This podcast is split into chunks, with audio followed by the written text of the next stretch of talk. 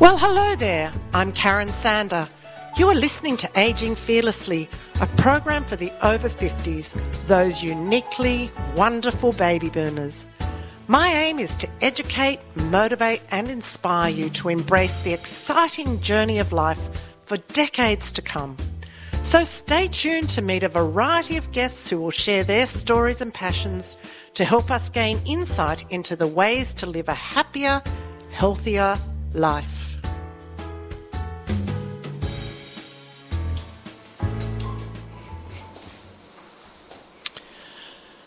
Well, here we are again at Aging Fearlessly program at Radio Northern Beaches.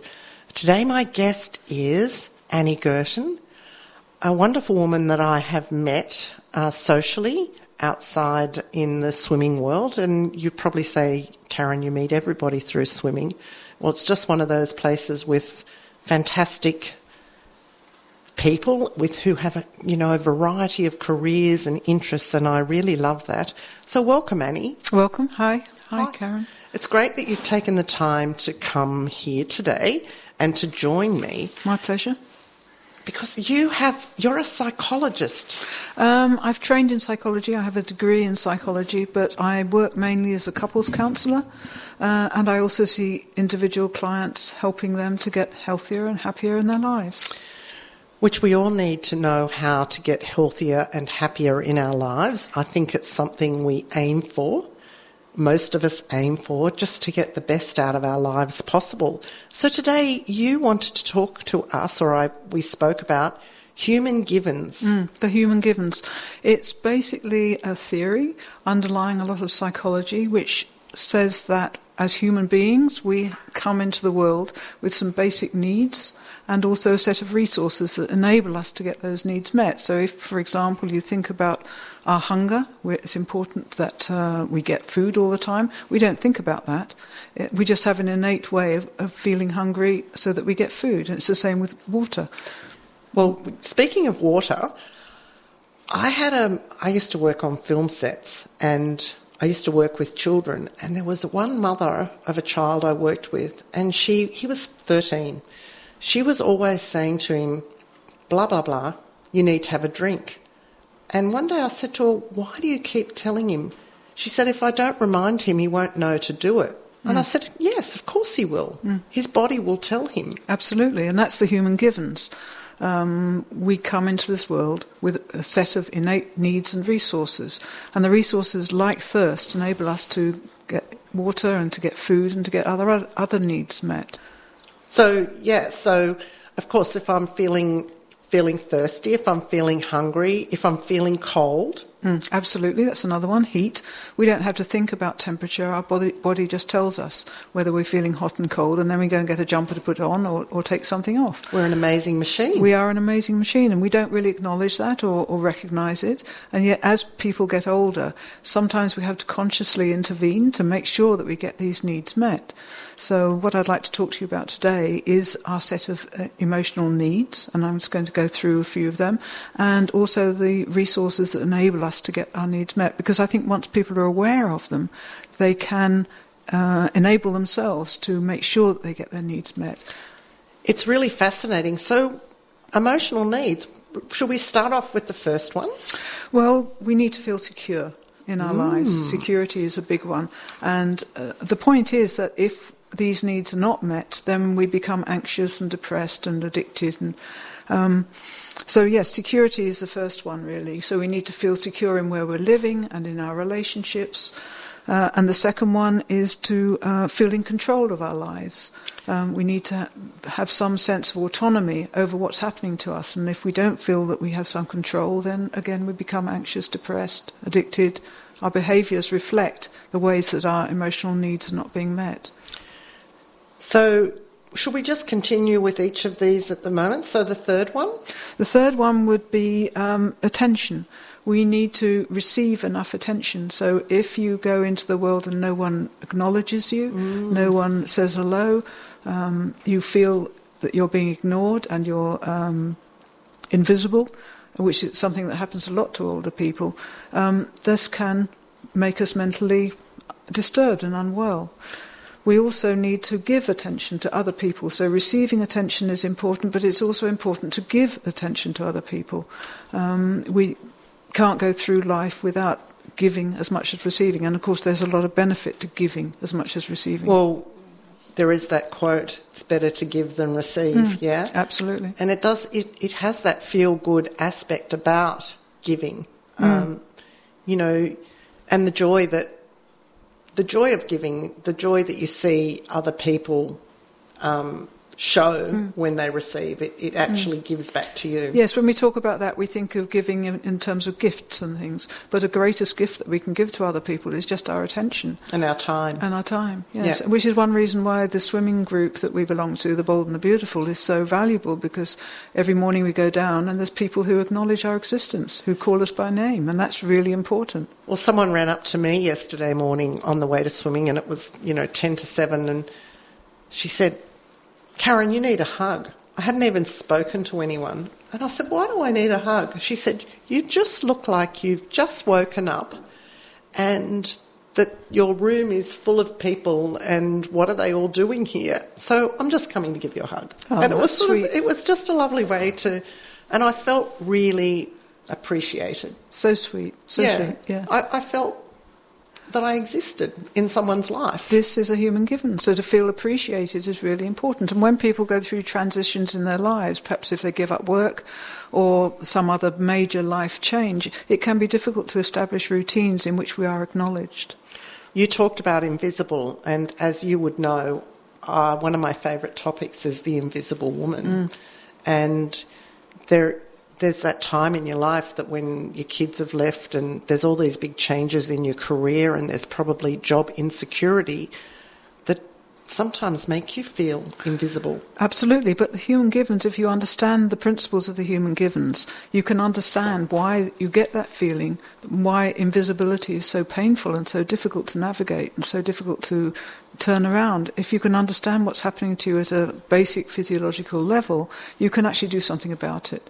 You can recognize what's happened to you. The fact that sense of invisibility is because people are not acknowledging you in the way that they used to do, perhaps when you had small children or you were going to work.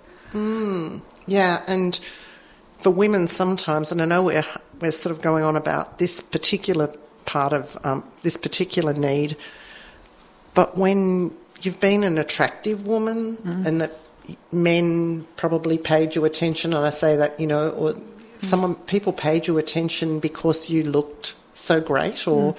had sparkling eyes. As you lose some of these, you know, it has to come from the inside as mm. well. Mm. And it's about acknowledging that life has seasons. And we go through the season of that youthful attractiveness and beauty, and we move into later seasons in our lives. And those later seasons have different strengths and attributes. So it's important to recognize that as we get older, we also become wiser, and people look at us in different ways, yes, but sometimes the ways they look at us now are actually better than the way they used to look at us when we were younger. This is so fascinating. Welcome back to 88.7 and 90.3, your community radio station. You are listening to Aging Fearlessly with Karen. Please go to Facebook and like the page Aging Fearlessly.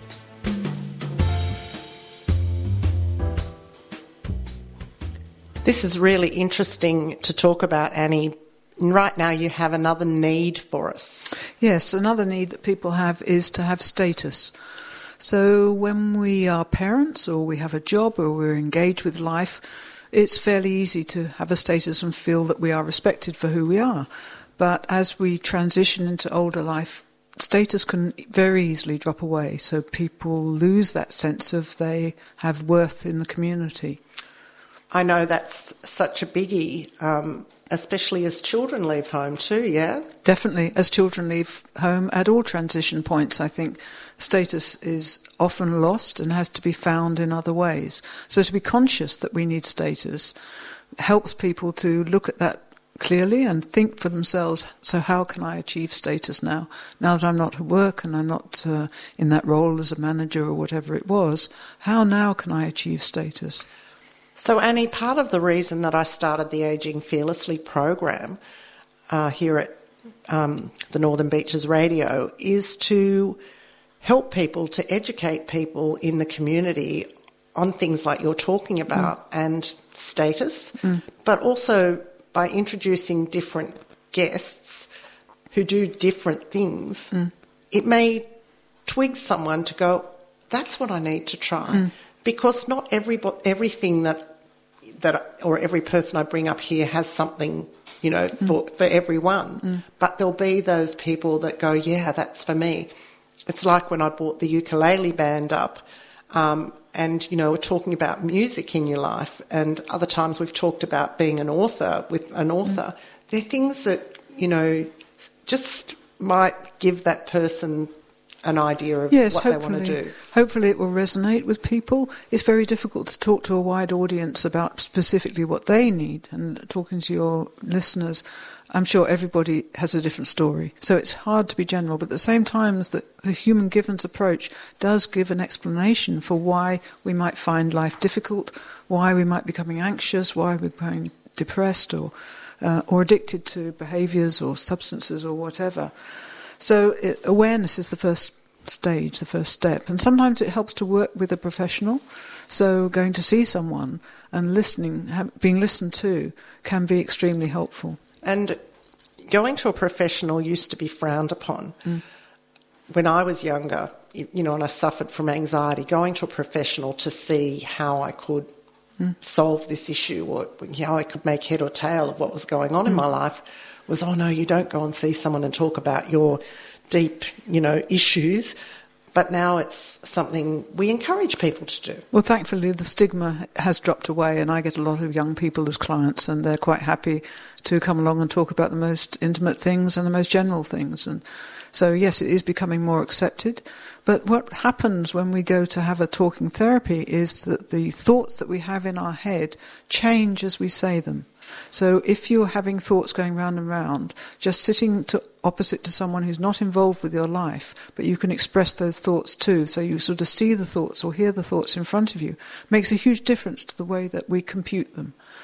So it's just listening, just being heard is really, really powerful. People underestimate it. Another way is to write stuff down. So a lot of people keep a journal, and that's the same sort of process, mm. getting your thoughts out of your head into the open space Another need? is to be achieving things and to be competent and to feel competent at something. Um, it can be a skill that we might have something we'd like to do as children and then take up again later in later life. But just to have the sense that we are achieving something, that life isn't in any way uh, becoming more, you're not becoming more and more useless, which is a sense that sometimes older people have. But it can be a great time for learning and relearning, So, lifelong education. definitely. I also um, relate this to uh, retirement and planning for financial retirement. You need to plan for your social and your relationship retirement. as- Absolutely. Absolutely. which is We- what you're saying. Yes, we not only need to plan, but be aware of what our needs are.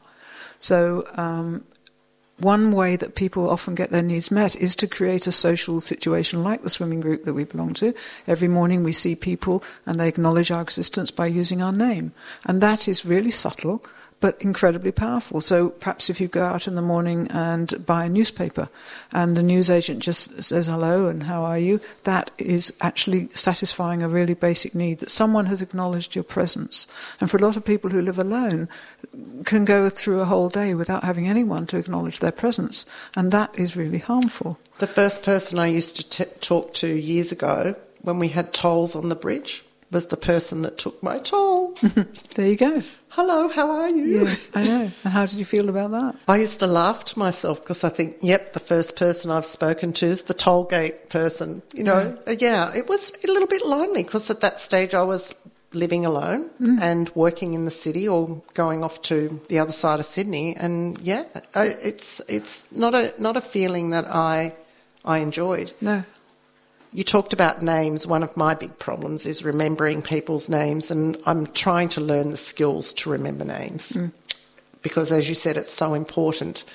And there are so many people at swimming, and there's times when I go, "Oh my God, is that Joe, John, Paul, or Ringo?" You know, Yeah, I, yeah. I, it's It can get bad, but having someone just say hello, even if they get your name wrong, is uh, is it's really reaffirming to us. Just the fact that our life, our presence in this world, has been acknowledged by someone.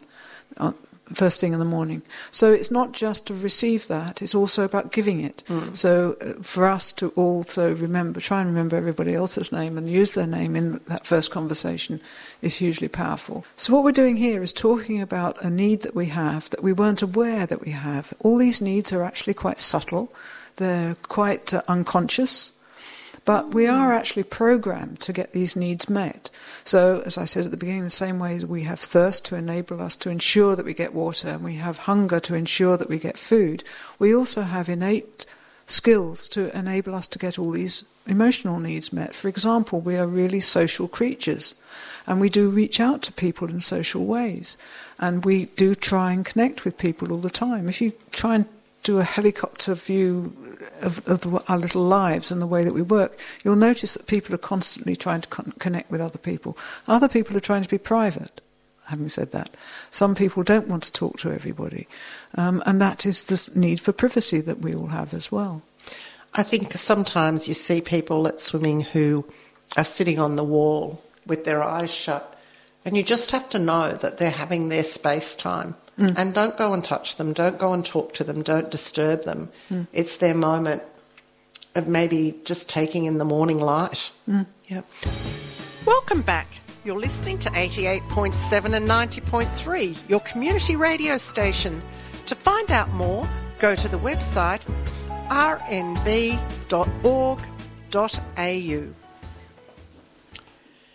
Annie, during the break, we were talking about the final need.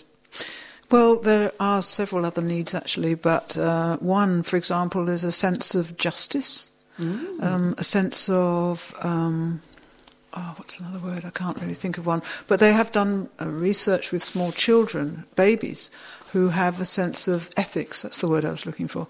A, a sense of ethical correctness.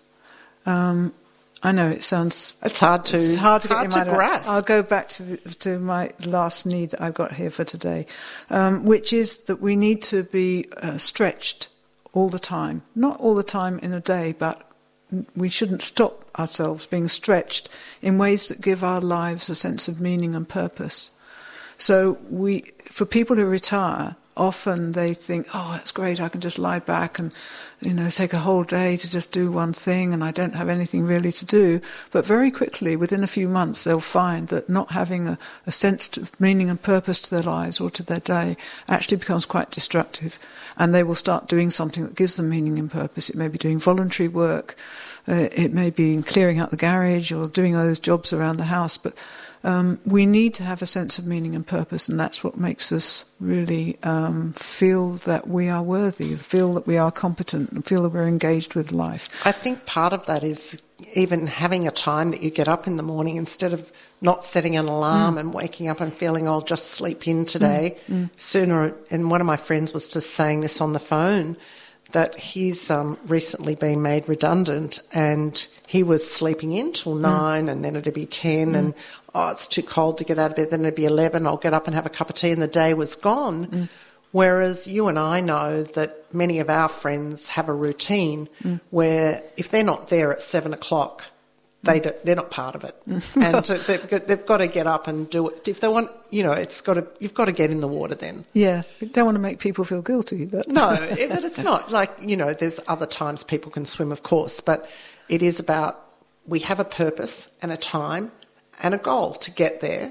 And I think when people are used to getting up at, say, seven in the morning to go to work, as you just said, when we don't have to do that anymore, it's all too easy to think, oh, I don't have to be up till nine or ten.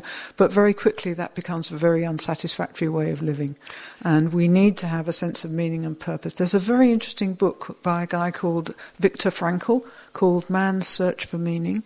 And Viktor Frankl was in the Second World War. He was in a concentration I've heard camp. of him. Yeah, Yep. it's quite a well-known book. Yeah. And um, what he was in a concentration camp, and what he saw was that some people were surviving quite well, whereas others went under.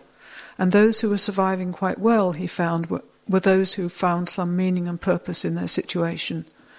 And we see it also, for example, if you go to a supermarket and all the shelves are correctly lined up and everything's on their sh- in, in, in order, you know that someone works there who's got a little bit of OCD, and you know that they've got meaning and purpose. They're probably very happy to be working in that supermarket, whereas other people will work in the supermarket and find it soul destroying and uh, see themselves at the lower end of the work. I'm going to come back to that in a hmm. minute. I just want to, you know, that some of the types of people you see in supermarkets that just flourish. Hmm. But my mother is a great example of someone who has a routine, and she is 90 in November. Hello, mum. Very proud of you. But my mum is. She goes to bed by about 7:30 at night, and she watches TV in bed and is probably asleep by eight o'clock. However, at six o'clock, her body clock wakes her, hmm. And she might have a bit of a think for half an hour, but then she gets up and she's got a sunny corner in the kitchen mm. and she puts the kettle on and it looks over the river mm-hmm. and she gets her book. Mm. And for the next hour, she reads her book. And that's just her mm. special time because my dad passed away just over a year ago. But she knows by about eight o'clock she has to get moving because usually at 10 she starts bridge for the day or she's got someone that she's meeting for lunch or morning tea. So her days are really full. And often she says to me, Oh, Karen, I just want a day at home. I want a day to get onto the computer and look at what the family's doing on Yeah. Facebook. Yeah.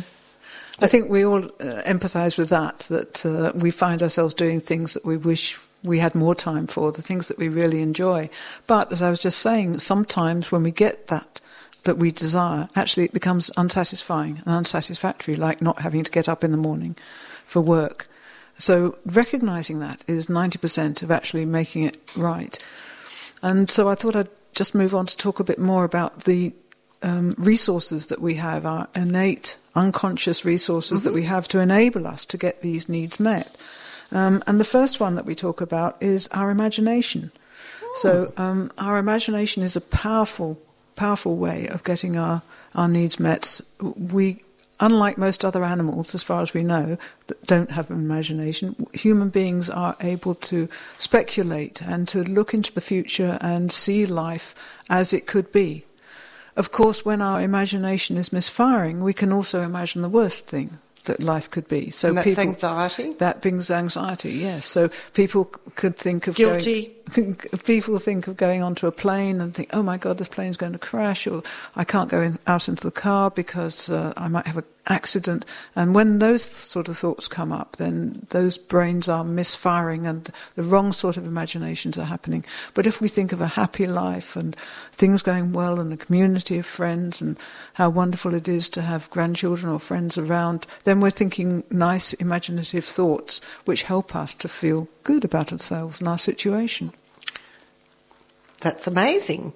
Um, my imagination used to often um, go to places that it shouldn't go, mm. and I, I can attribute a lot of my anxiety to that. I mm. was living way, way too far in the future mm. and really seeing, you know, I see that with a lot of clients come in with um, anxiety, what they call anxiety, and what's happening is that their imagination is just visioning the, the wrong sort oh, of it's thoughts. dread. Yeah. Everything's horrid. Yeah. You know, everything's bad. Lots of negative thinking, Negative. lots of repetitive, bad, obsessive thoughts. Yeah. On, I always see on the mouse wheel Mm. where you just can't get off it. You just rumin, ruminating. Ruminate, yeah. yeah, yeah. So another one, please, a Yeah. resource. A resource is uh, the ability we have to socialize. So we don't have to think too hard about how we create social circle, circles and communities. We just innately know how to connect with people. We know that if you want to um, talk to people, you have good eye contact. You sometimes have body contact as well, and you touch people. Um, the way that our facial muscles work, we, we just know without thinking too hard about it how to connect, how to have conversations, how to speak, how to initiate new conversations with with new people. And that can be scary, but we just, if we just relax and allow nature to take over, we do connect with new people all the time. So our ability to have rapport with other people is something we don't think about. Even newborn babies have it. If you put a newborn baby down amongst a group of adults, you will notice that all the adults are looking at the baby um, and not at each other. Um, Do you know what I mean? Mm, That's in sense you have a, a little baby there, and everybody's looking at the baby, and people think that it's themselves looking at the baby. What's actually happening is the baby is actually forcing people to look at it. It has innate skills of Oh, mimicking, of sticking its tongue out, of waving its hands around in a kind of way, which plumbs our kind of deep sense of nurturing and looking after the baby. So when we look at a baby and you see all the adults looking at it, what is happening actually is the baby is connecting with all those people without even trying, without thinking about oh, it. Oh my goodness. So we come into this world with all these skills. But as we grow up, unfortunately, we get knocked back, we get wounded, we might try to connect with somebody who rebuffs us. So, you know, that makes us scared to make contact in future. Mm. So again, it goes back to trusting our basic natural skills, our resources that nature's given us. You are listening to Radio Northern Beaches 88.7 and 90.3, your community radio station. Well, we were just talking about imagination. What's another resource, Annie? Well, we are born with a sense of um, self observation, our observing self, we call it, and let me explain what that is. So, if you imagine the ability to take a helicopter ride from your life, so you're focused in on your life, and the helicopter goes straight up, and you see your life in big, bigger and bigger um, expression. So, the, you, the helicopter rises up and you can look down on yourself and see yourself and all the people around you and your life in the past and the future.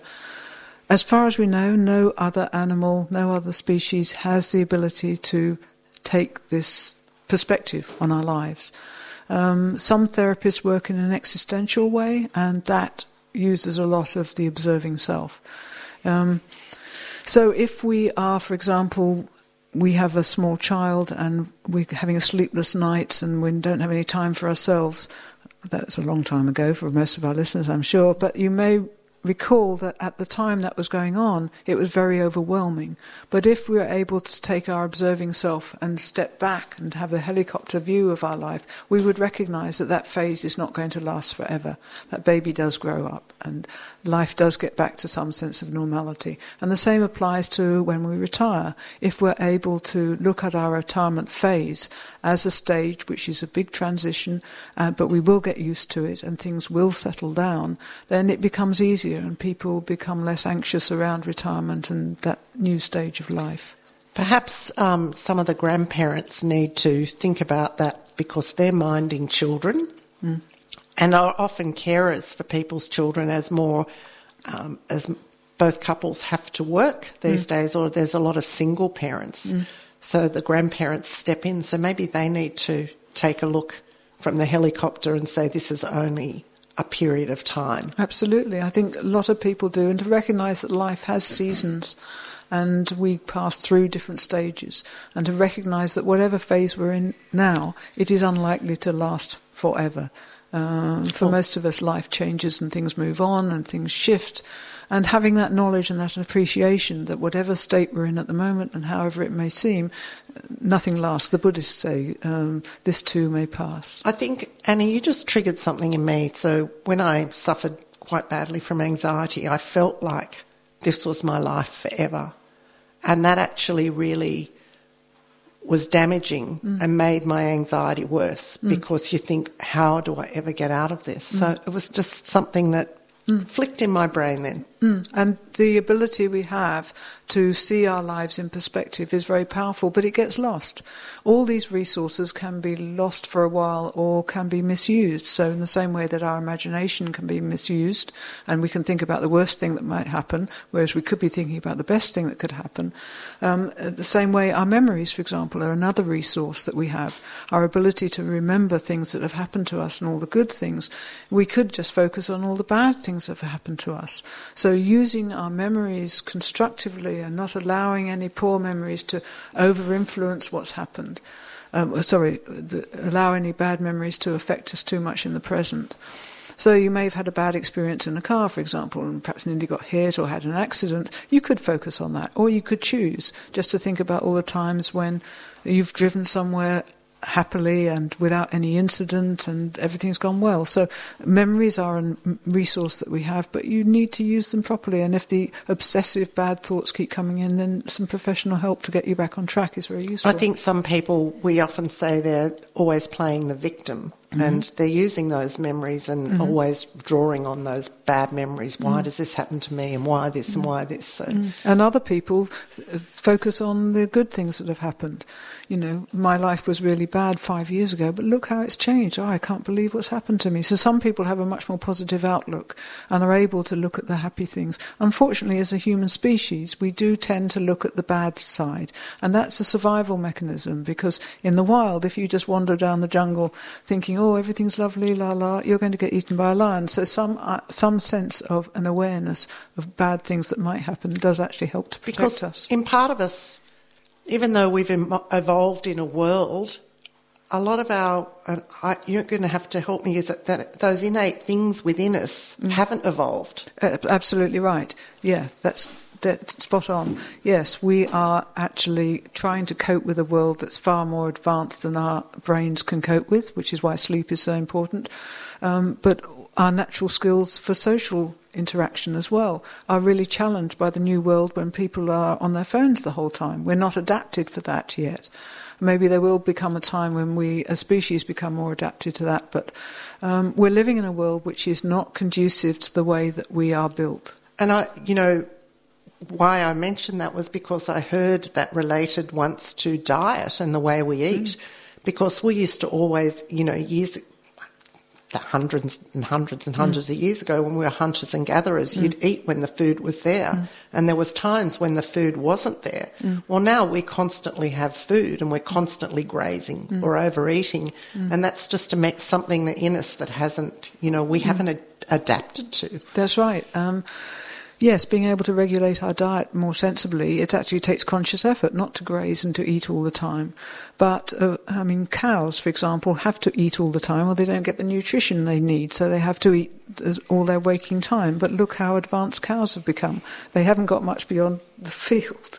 You know, a world run by cows. I don't know if that would work. Today I'm speaking with Annie Gurton, and Annie, we've just been hearing um, a great story We've been hearing about the human givens, which is the uh, innate needs and resources that we have as human beings to enable us to be happy and healthy, and what happens if those needs are not met or if we misuse the resources. And anybody who's been listening with us might have uh, recognized that this is quite similar to Maslow's hierarchy of needs.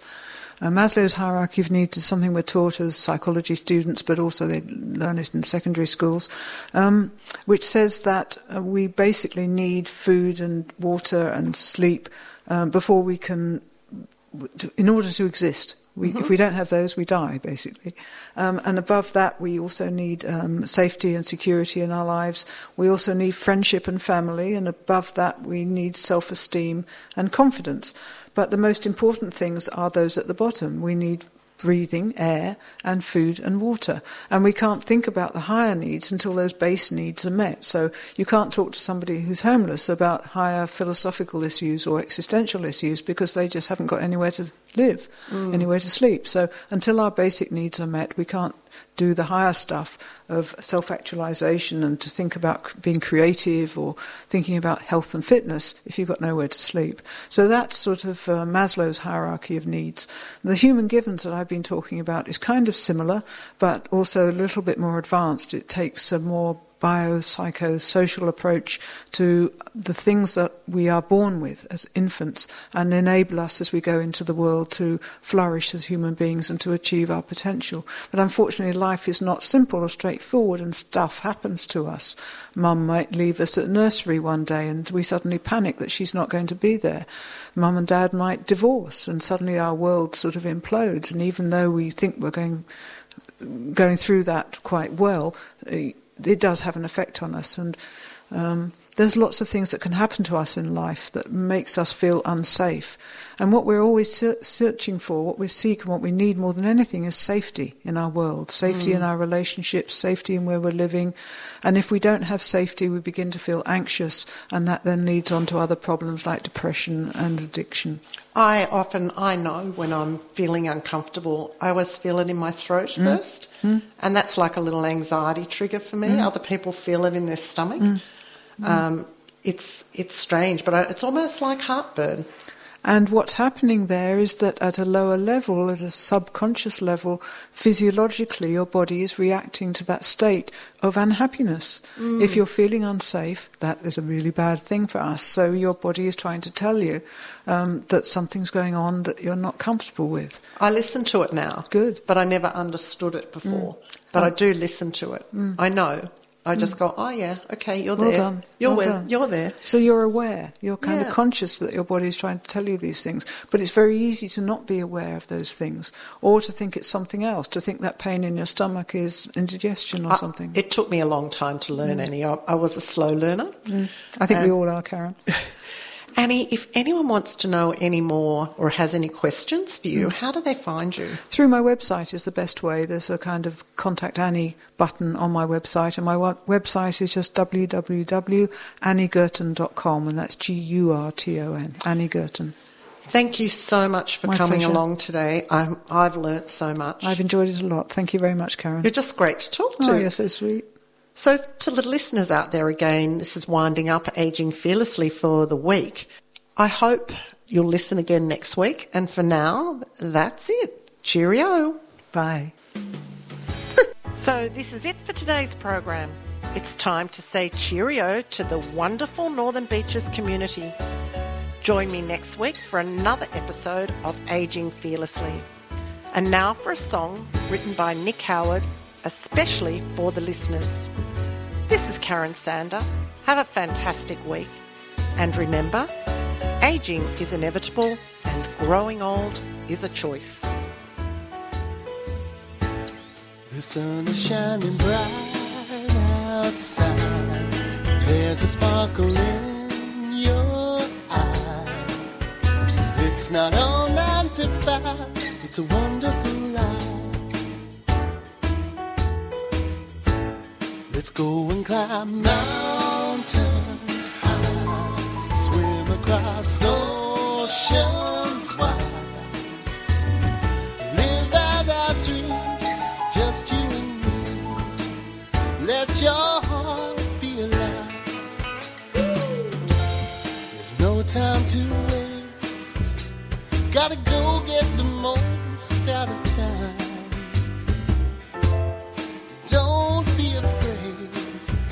like this treasure that you've got to find, baby. Don't be shy. Let's go and take that ride. Taste the sweet and the spice, everything nice. Let your heart be alive, baby. Just let your heart come alive, honey. Let your heart be alive.